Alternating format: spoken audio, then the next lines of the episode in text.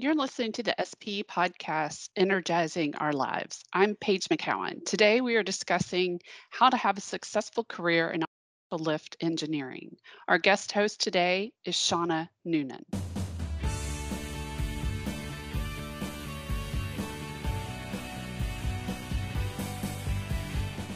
Now you might be wondering, what the heck is artificial lift?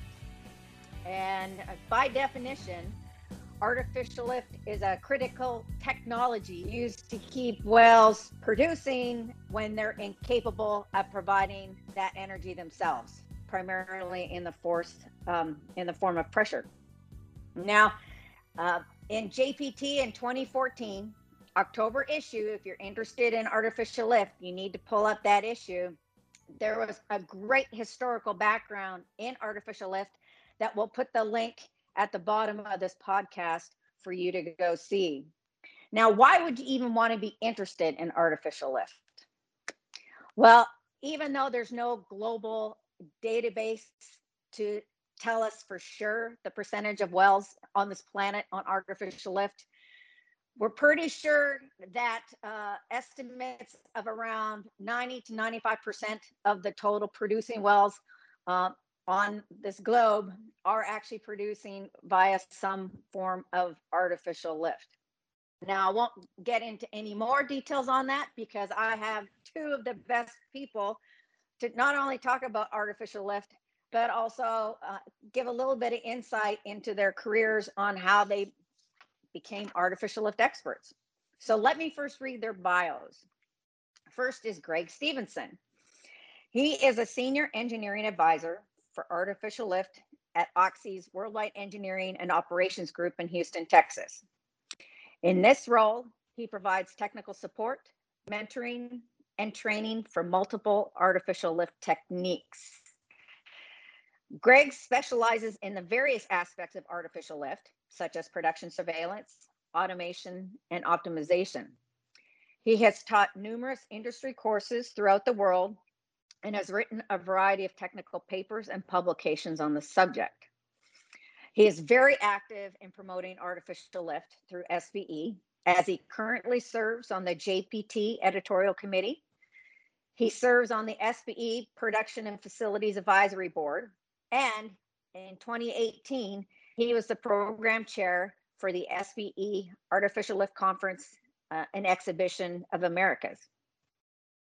Outside of that, he serves on the board of directors of the Artificial Lift Research and Development Council, and he chairs the A P I Task Group nineteen G, which manages twenty-five product standards, recommended practices, and technical reports related to artificial lift technology. Greg, he's a Red Raider. He's got a bachelor's in petroleum engineering from Texas Tech University. I think you know a little bit about artificial lift, Greg. Now we get into Anthony. Anthony Allison, he is an artificial lift advisor for Oxy, where he provides in-house support for the analysis, optimization, and troubleshooting of sucker rod pump wells globally. He has twelve years of experience with sucker rod pumping systems, specializing in the use of automation hardware and software tools to optimize the performance of rod pump wells. Anthony currently serves as the chair of the twenty twenty S P E Artificial Lift Conference and Exhibition Americas, and is chairman of A P I Subcommittee eleven, which oversees standards related to artificial lift equipment. The other artificial lift equipment from other than the A P I committee that Greg is the chair of. And uh, Gigum, he holds a bachelor's in electronics engineering technology and a master's in petroleum engineering, both from Texas A and M University. So I am so excited to have both Greg and Anthony on this podcast. And with their patience, I have a series of questions that I would like to ask them. But first of all, I want to thank you for you, all your service you've done for S P E in the realm of artificial lift, as uh, primarily with the chairing of the twenty eighteen and the twenty twenty uh, artificial lift. And the one thing that wasn't in Anthony's bio that he provided to me is he's one of our wonderful distinguished lecturers this year. Of course, uh, doing the tour, if you uh, want to have any interest in rod pump wells and rod pump engineering, please check out Anthony's distinguished lecturer tour. Now, before I get into the questions, and this is something Anthony and I agree upon, you've been hearing me use the term rod pump wells, because one of the, it's like nails on a chalkboard to both him and I when we hear something, uh, someone referred to a rod pump well as a beam pump. Yep. Little factoid, rod pump one oh one. A beam pump refers to the surface unit if it's a walking beam and not the entire rod pump system as a whole. So Anthony, you can uh, give me a pat on the back for making that little uh, factoid. You just made me smile more than I can express, just uh, giving that, that little bit of uh, uh, education to everybody listening. And of course, now, that is, I say beam pump anytime Anthony's in the room. Yes.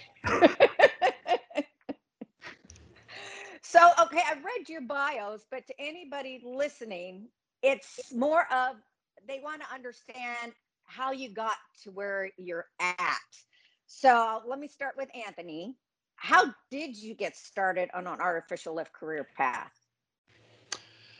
So for me, it was it was a little bit by accident. Um, When I first got started in the oil field, I was a field engineer working on flow measurement and well testing products. And uh, Weatherford went through a little bit of a reorg that moved me into the rod pump automation side of things. And that's where I was from, from there forward. I was really fortunate in that role to work under a, a great mentor, Lewis Ray, who taught me a, a lot about optimizing rod pump wells and doing uh, surveillance using rod pump controllers and the SCADA software. And just from that and working in the field with the other projects that uh, that we had where we were integrating those tools with pumping units and rods and the downhole pumping system, I just, I got, I was in a unique place to kind of touch every piece of the system and uh, get a good background and amount of experience in it that way. Okay, same question to you, Greg. How did you end up with a career in artificial lift? Okay, so my story kind of started really my first month majoring in petroleum engineering at Texas Tech. So I was, I think, the lone freshman uh, that got invited or coerced to go to the uh, S P E uh, A T C E in New Orleans, which was a pretty fun experience for an eighteen-year-old. Uh, and anyway, so some of the seniors were uh, taking me under their wing. And so we got on the exhibition floor and I see that there's this mob of people surrounding this little guy. And I'm like, who is this guy over there? It's like, who you're talking about? You know, I don't know. It's like some little, it's like Tom Cruise or something, right? It's like, no, no, no, that's Wink. I'm like, Wink? What's a Wink? It's not a what, it's a who. It's it's Harold Winkler. He was the chairman of petroleum at Tech, and he like invented uh, artificial or invented gas lift. And I'm like, well, really?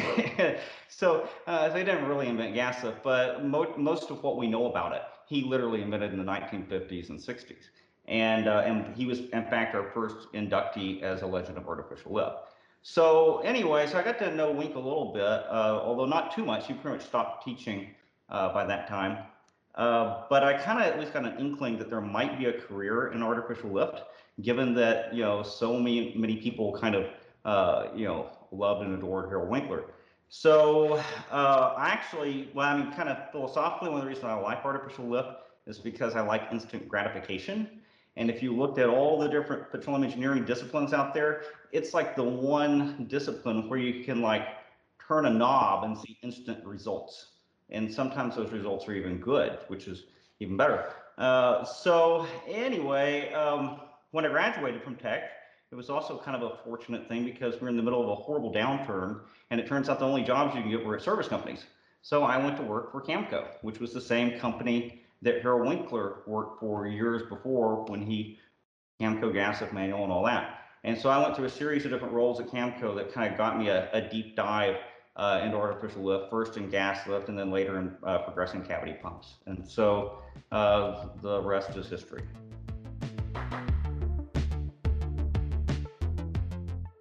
Shopping online can now generate donations for S P E.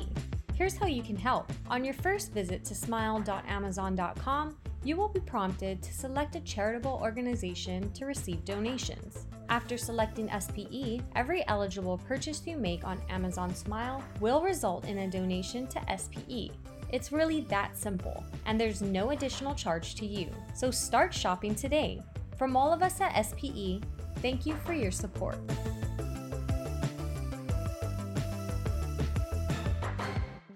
Truly, both of you are seen internationally as an industry-recognized expert uh, in your form of lift. So how does, or how does one, or what does someone need to do to be considered a subject matter expert in artificial lift? So the, the kind of the path that I took, and one of the things that I think is is really critical, is getting out in the field and working, you know, close to where this equipment actually gets gets put into practice. Um, you know, you can do tons of rod designs in the office and send them out to a rig to be run down hole. But if you're never out there while it's being run, understanding what happens to get this stuff installed properly, um, and then what happens after you flip the switch and turn it on to see how it actually operates, uh, you're you're missing a huge part of, of the picture of, of what's happening there. Um, you know, seeking out mentors with a lot of experience in this. You know, Greg and I both mentioned, you know, guys who came before us who spent, you know, decades doing this work before we ever met them.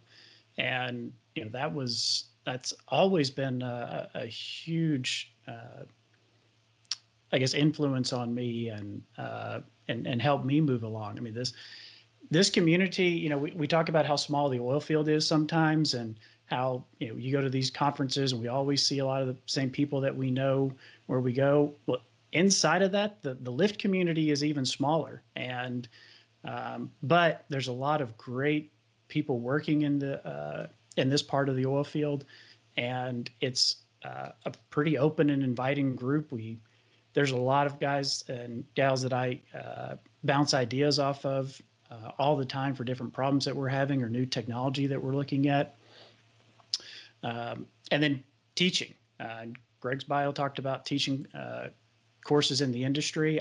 I've always found teaching is a great way, not just to, to share knowledge that I have, but also, you know, learn more from the people that are attending the courses of, uh, you know, how does what we teach actually translate to what they're doing day to day, and get new ideas about how things are, how problems are being solved out in the field. You both realize that, you know, you both mentioned it was mentors or an individual, you know, this big artificial lift expert that got you into the business, and tables have turned. You guys realize that is now you. Not to be old or anything.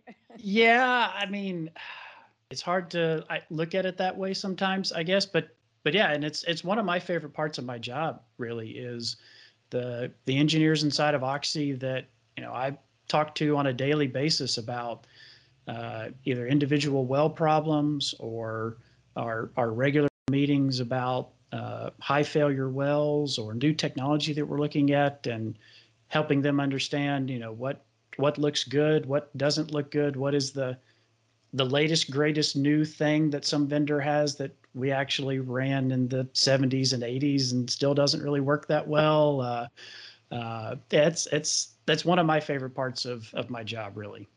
So Anthony, uh, rod pumps uh, are the, the biggest population and demographics for artificial lift around the world. Pretty much every continent you step on, there's rod pump systems. But in the case for Greg, because now I'm going to do the question to Greg, on how do you become a subject matter expert in nodal analysis and gas lift. Um, first of all, gas lift isn't as prevalent around the world, but many would argue it produces more fluids for a smaller demographic. But, um, and I'll give it two parts, because one, how does one become an expert in nodal analysis for artificial lift, and then in gas lift? Well, that wasn't the question I was prepared to answer, uh, but uh, but first of all, I'll just echo uh, a lot of what Anthony said. He took about half my answers. I mean, so I, I definitely agree with the notion of get your hands dirty, and sometimes literally by, you know, going in the field, uh, and or, or even going back in the shop and tearing down pumps for, or setting up gas lift valves or whatever, but also seeing lots of different types of problems. All right. And, and, and really uh, learning as much as you can that way by, by solving different problems. So I think, uh, you know, the, going to work for a service company uh, early in my career was actually kind of a blessing uh, because I was in a global role and I saw some of the most interesting problems from all over the world. All right. And, and, uh, and was forced to solve them. Uh, you know, where, you know, if you're working for a vendor, you don't necessarily have the luxury of getting to go call a vendor.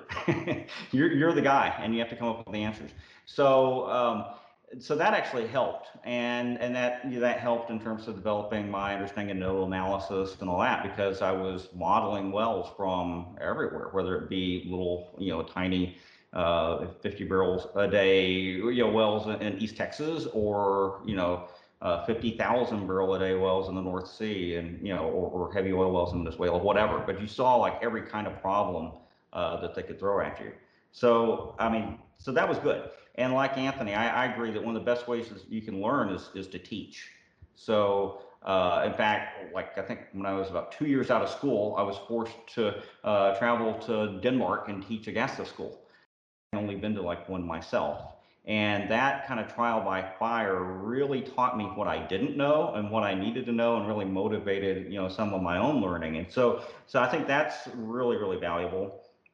Um, yeah, I mean, you talk about learning nodal analysis and, and like, I mean, I, I always kind of learned by doing. And if I didn't necessarily know the answer, I would find a mentor uh, who could help me figure it out, or, uh, you know, uh, you know, read a book, read an S P E paper. Uh, you know, uh, these days we're fortunate enough to have uh, PetroWiki, but when I started out, you had this giant book that you could iron your pants with called the uh, Petroleum Engineering Handbook, which makes up most of PetroWiki. So, you know, I got a lot of information from there and, you know, variety of sources. Uh, one of the things that I think has probably helped me the most in terms of growing uh, both technically, but also growing my network, has been uh, participating in I S O and A P I committees. You know, so this is something, uh, you know, that we haven't really talked about much, but, you know, Anthony, I, I, well, we've all been involved in lots of different things, lots of committees and, and volunteer stuff, uh, you know, related to the industry. But I feel like the things that have grown my network the most and allowed me to grow the most personally have been serving on A P I committees. How important are industry standards for artificial lift and the involvement in those committees? You, you teed yourself up for that one. Okay, perfect. Well, so as far as that goes, so, you know, it, it's kind of a two-edged sword. So in terms of um, your own personal development, all right, when you serve on those committees, you have, you know, quality time in windowless conference rooms for days at a time with some of the best experts in the industry, both in terms of, uh, uh, you know, service providers, other operators, um, you know, consultants, you know, university professors, whatever. And so it gives you an opportunity to, to really develop a personal relationship with all these folks in ways that you don't, you know, sitting on a steering committee for a, a conference or something, you know, because you just don't have that kind of time. So, you know, on a personal level, that has kind of helped me in that if there's a problem I can't solve just because I've never been exposed to it, I generally know the person in the industry that I need to call to answer it. All right. So, the, so there's that, that side of it. As far as the, the use of the standards themselves to the industry, I mean, I, I really do believe in them. I think that it's kind of a case where a rising tide lifts all boats, so that even if we're not using those industry standards, uh, you know, in order to, uh, uh, you know, purchase our products and our contracts, although I, I encourage you to do so, even if you're not doing that, having that standard baseline for quality, you know, really ensures that, you know, the equipment across the board at least meets that minimum threshold. And it allows us, when evaluating different equipment and different suppliers, to have kind of an apples to apples basis for comparing them. Uh, so in general, yeah, standards are good.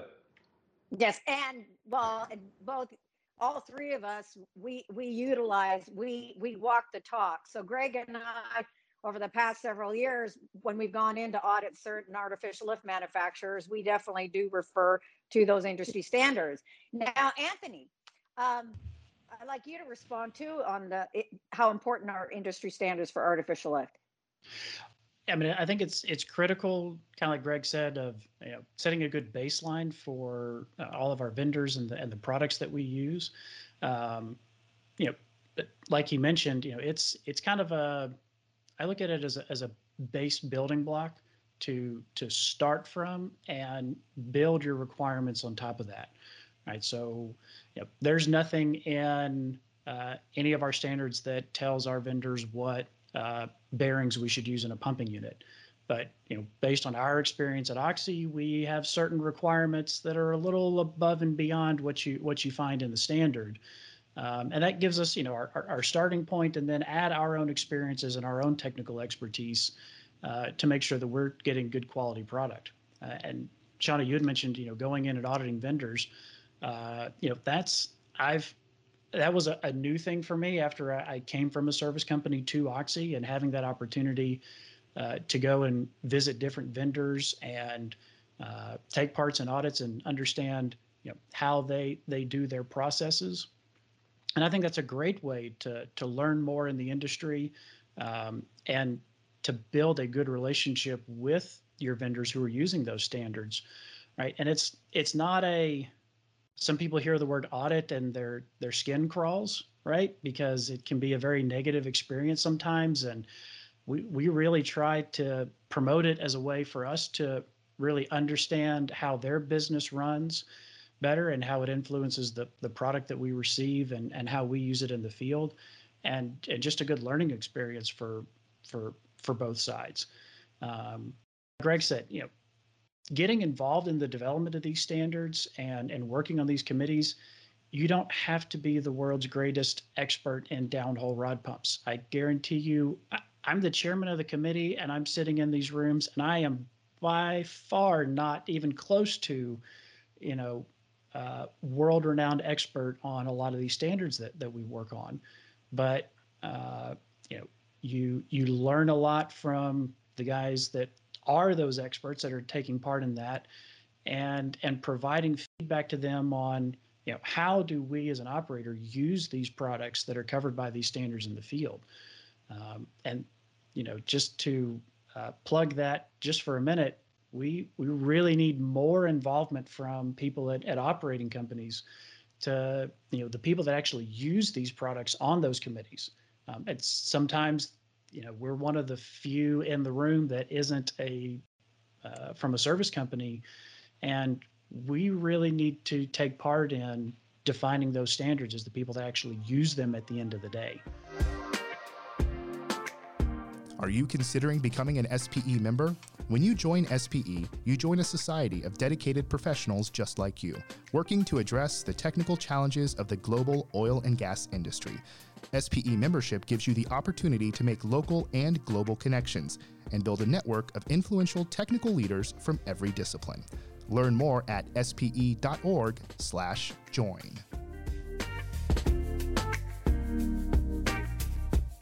Now, I had mentioned early in the podcast that about ninety, ninety-five percent of the total producing wells on this planet are producing with some form of artificial lift.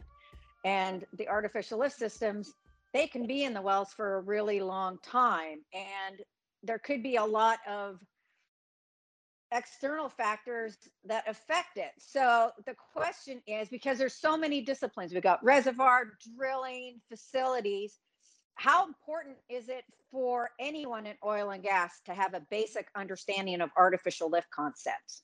Greg? So my view is that unless maybe you're a geologist, you know, you basically need to understand artificial lift, because every single discipline touches it in one way.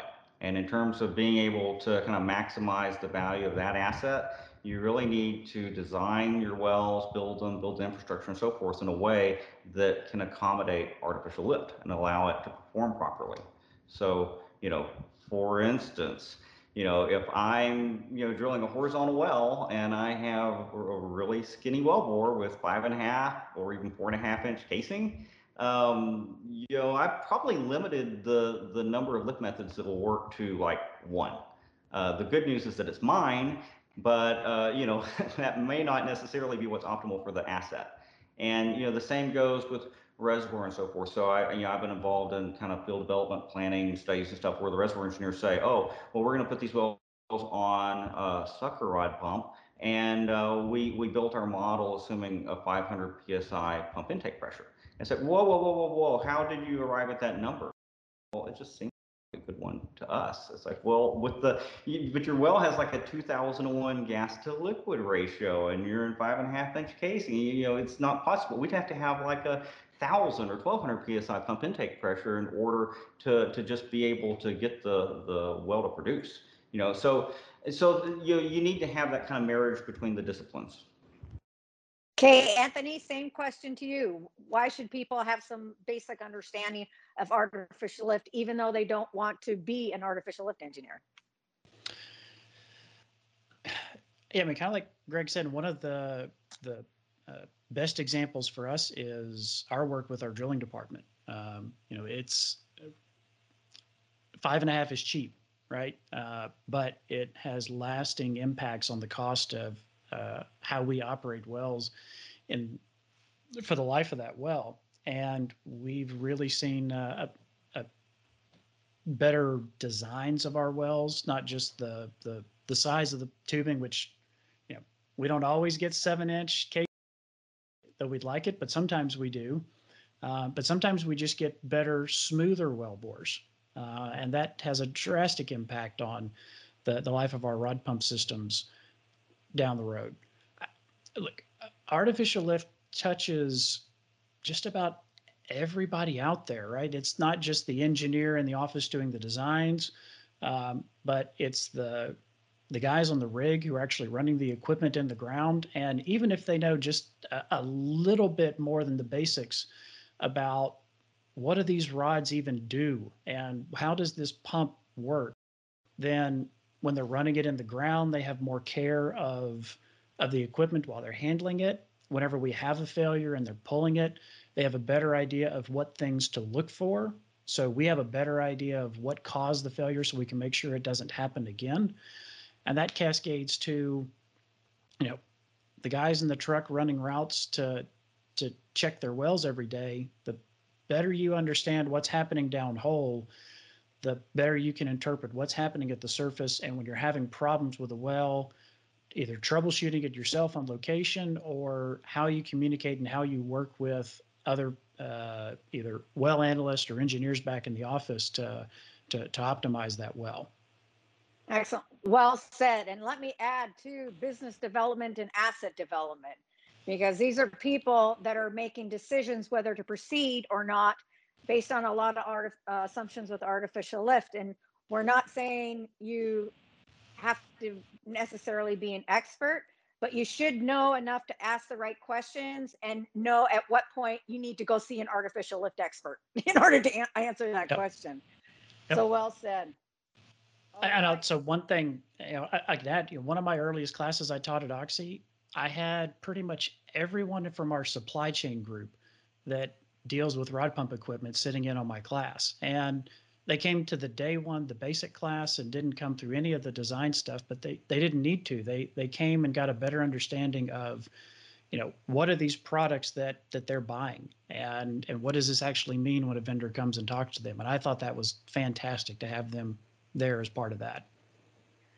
So for people that really have not had this basic understanding, obviously there must be some misunderstandings.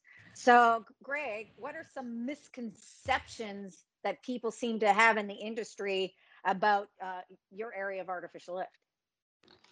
Yeah, so in gas lift in particular, there is kind of a misunderstanding, uh, particularly amongst pump guys, that gas is really simple. You just put a hole in the tubing and inject gas and, you know, presto chango, you got yourself a well. And it's actually quite a bit more complex than that. Um, you know, if, to really try to design and optimize a gas lift installation, you have to understand well performance probably better, you know, to, in, in more detail than any of the artificial lift systems, because, you know, where, you know, an E S P is going to basically give me the amount of rate and head I ask it to.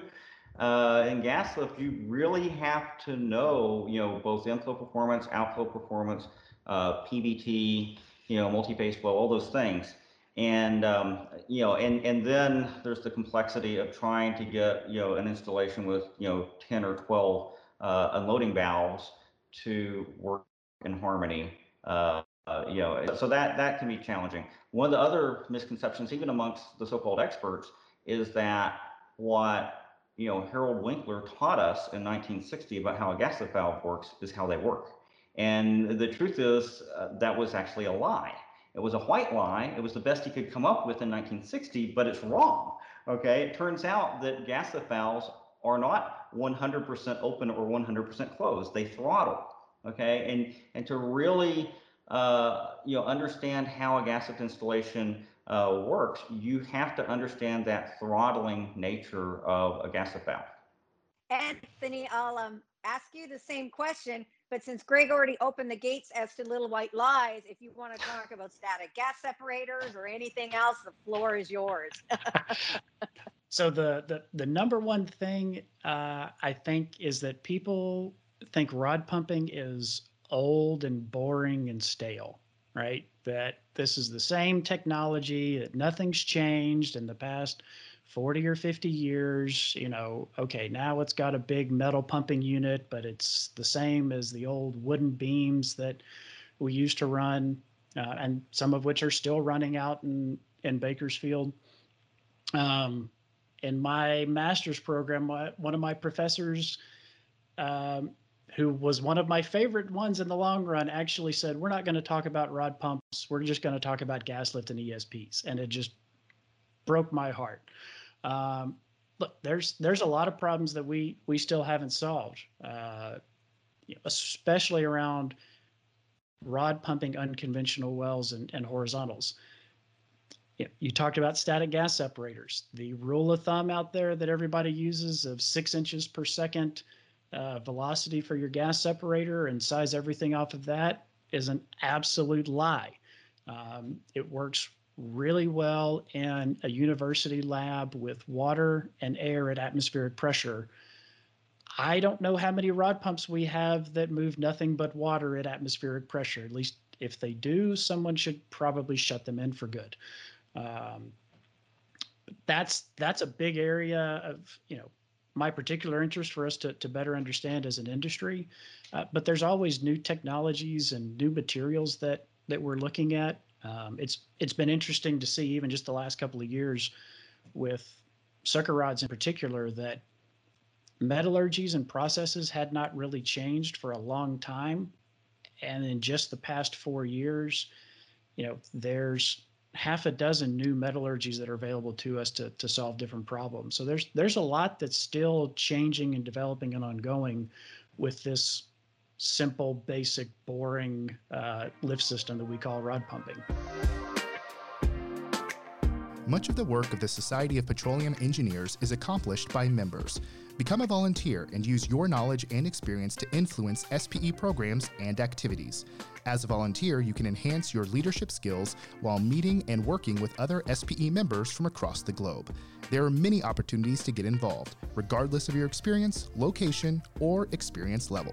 To learn more about the League of Volunteers, visit S P E dot org slash volunteer. Now, one of the main reasons why we're doing the timing of this podcast when we are is because we want to talk about the upcoming uh, Artificial Lift Conference and Exhibition Americas. Um, this event uh, first began in twenty fourteen. I was proud to be chair of it in twenty fourteen, twenty sixteen. And then I mentioned in the bio that Greg was the chair of this conference in twenty eighteen. And now, uh, keeping up the tradition, we have Anthony coming in for twenty twenty. And yes, it's actually gone virtual, like many of our other events, uh, which is kind of putting us into some unknown space. But Anthony, I'll uh, put the question to you. So why should someone even consider attending our A L C E this year? So I believe this is our industry's premier event that's focused on artificial lift. All right, there's uh, lots of S P E conferences that talk about, you know, reservoir-focused things, drilling conferences, um, you know, completions and that sort of stuff. There's not as many of, there's not certainly not the number of events uh, that focus on artificial lift. And this one, I think in particular, is very, very high quality in terms of the, the people that are involved in it, the knowledge that they bring to it, and and and share. And that's really what, you know, these uh, conferences and workshops inside of S P E are about, is uh, sharing our experiences in the oil field, and and this particular and this conference, uh, artificial lift in particular, and and learning from one another. Uh, you know, I always feel that whenever I go and present at a conference like this, I always learn a lot more uh, from the other participants in terms of the questions that they ask uh, or the discussions that we have afterwards than I uh, gave gave the paper. Um, and I feel that, you know, events like this give you real world results and, and practices that you can take back to your company and, and implement in your own operations very easily, I think.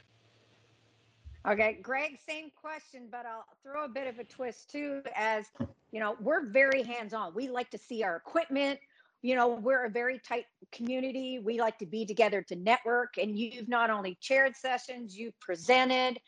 You know, how um, in this virtual uh, environment, you know, and also what we should get from this, uh, from the upcoming virtual A L C E. Okay, so so why should you attend the virtual event? Um, well, why not? Uh, what else do you have to do? You're stuck at home in the middle of a pandemic. Uh, no, I mean, uh, um, like Anthony was saying, I mean, virtual or not, I mean, you know, the Artificial Lift Conference and Exhibition is the pre premier artificial lift event in the industry. All right, and and um, you know, prior to twenty fourteen. We really didn't have an S P E international event focusing on artificial lift. It was just a bunch of, of smaller little events, all right? And they and they tended to be, you know, specific to one lift method. Uh, the A L C E uh, covers all major forms of artificial lift and brings together experts uh, for each of them, uh, you know, both in the technical sessions and in the exhibition. And so, you know, you're not necessarily going to be able to physically put your hands on equipment in the exhibition this year, but we will have a virtual exhibition with virtual exhibitors and booths, and there'll be networking opportunities there. And and so, you know, it's it's the next best thing, I guess.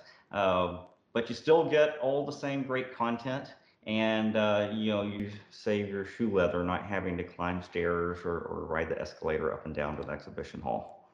Greg, I've done I've done those events in heels. Okay, and until you put on my shoes, you don't need to be talking about shoe leather. Yeah. Sorry, Anthony, you were going to say something. I, I think the, the switch to virtual really gives us a, a, a attendees a great new opportunity where, you know, in the past, I would have had to make a decision between staying for another technical session or going down to spend time at the exhibition. And, you know, because the, uh, the present, if, if you want to ask Q and A, you know, you need to be there at the time that the paper is scheduled to be presented. So you have that that time with the authors. But if you just really want to see the presentation and and hear that part, they're all being recorded. So I think it's going to give people a lot greater opportunity to see more of the event than you otherwise would have if you were having to move back and forth from uh, from the from the presentation room and then go down to see the exhibits, or you get caught up talking to somebody in the hallway and miss something. You'll you can kind of go through things at your own leisure this way. So it'll be it'll be interesting to see how how we all experience that with this with this switch to virtual. Well, and one thing unique too with the A L C E is the Legends of Artificial Lift recognition. Uh, the Legends of Artificial Lift also started in twenty fourteen to recognize many of our mentors and champions in our industry and their contributions to S P E. And this year we are recognizing John Patterson and Lynn Rowland as our incoming Legends of Artificial Lift. Now, if you want to learn about past legends, all you have to do is Google in OnePetro Legends of Artificial Lift, and you'll see all, all those wonderful people that we have recognized in the industry. And we might have two future legends uh, on this podcast. So we'll see what the future holds. Um, so we talked about mentors, even legends, looking up, um, you know, that's how both of you kind of got into the business. Um, what advice would you give to someone wanting a career in artificial lift? Well, my first instinct is to say, run, you fool. Uh, but, uh, you know, in general, you know, I always say follow your passion. You know, so if you're if you have the right kind of personality for it and it's something that, that really uh, sings to you, then by all means, uh, you know, go for it. And all the things that we kind of talked about earlier in terms of finding a mentor, uh, you know, getting involved in S P E and A P I, various organizations where you can uh, you really have an opportunity to broaden yourself. Um, honestly, this is kind of counterintuitive, but I would almost say spend a few years, if you can, working for a service company. Uh, because while it's certainly not a requirement to become an S M E or whatever an artificial lift, um, you know, you probably have a better chance of getting, you know, more depth and, and breadth in terms of that kind of domain knowledge working there, because it's their business. All right. They're not in the business of, of necessarily producing oil and gas for a profit. They're in the business of, you know, selling artificial lift equipment and applying it. And if it fails, then they don't get to sell any more of it or much more. You know, so, I mean, so I think, I mean, honestly, you know, you know, people are kind of reluctant to want to, you know, kind of start out their career in a service company, but, but it can help. Um, and, you know, seek out mentors, learn as much as you can, all that. And before I uh, address the question to Anthony, I just remembered that one of our Legends of Artificial Lift is a current distinguished lecturer within S P E, and that is Ken Decker on the subject of gas lifts. So please check out his D L presentation as well. He was not only a mentor of mine, I know he was a mentor of Greg's and a well-deserved legend in artificial lift. So Anthony, now the question to you, what advice would you give to someone considering a career in artificial lift? I mean, to, to echo some of what Greg said, I mean, for me, my service company experience was was critical. I, I, I actually worked in every Oxy field that had a rod pump before I ever came to work for Oxy um, through, through my work at Weatherford. And uh, I, it's certainly not the only way to get there, but it, it, it certainly helped me in, in my career. Uh, You know, find people either inside your company or in the industry who are also passionate about this, and you know, latch onto them. Ask lots of questions. Uh, you know, the the biggest thing for us a lot of times is this is a you know, solving uh, artificial lift problems is is like solving a puzzle for us, right? We're we're taking broken pieces of things and trying to figure out how they fit back together and what happened before. And if you have that kind of mentality, um, I think would fit really well to this. You know, don't worry so much about what your your uh, education or your degree was in. All right, my my bachelor's was in electronics engineering, um, and you know, I went through an automation path that brought me into the artificial lift world. But I had to learn artificial lift to know how it worked and how our systems integrated with it to optimize it properly. And I did that just through the people I worked with and uh, training experiences I had inside the industry. You know, there is no artificial lift engineer degree, and there's hardly even an artificial lift class in a petroleum engineering program uh, at, at most universities. So you'll need to seek out those training opportunities and those mentors in the industry on your own. Uh, One other new venture inside of S P E is our artificial lift and gas well uh, deliquification technical session. Uh, that is a great uh, new opportunity for you know people to exchange ideas, and we'll have some webinars coming up as well on uh, artificial lift focused uh, topics that give us an opportunity to share knowledge and interact with one another outside of the like A L C. And so if you haven't already gone and, and joined that, I suggest that you look for that on S P E Connect and, and join our new technical section. And I'm so glad you mentioned that, Anthony, because as well being a technical section, we have our own S P E Connect community, where if you are having questions about your artificial lift systems or you want to give advice, help our fellow S P E colleagues, it's finally um, a great community. Uh, not only just to to go in and observe and learn, but to also contribute. So I appreciate that. Well, that brings us to the end of our podcast, gentlemen. I really want to thank you uh, for uh, being brave and letting me drag you into this. Much appreciated. But again, you know, we are just a small representation of a community of people that are very passionate about the topic of artificial lift. And you can reach out to me, to Greg, to Anthony. You can reach us through S P E Connect. And, um, you know, we can help you either on your career path or even through S P E's uh, e-mentor program. If you're looking for those mentors, please sign up, and you can specify that your area that you're interested in is artificial lift, and we'll do our best to match you up with an appropriate mentor. So thank you. I guess we can say kind of keep on pumping. Back to you, Paige.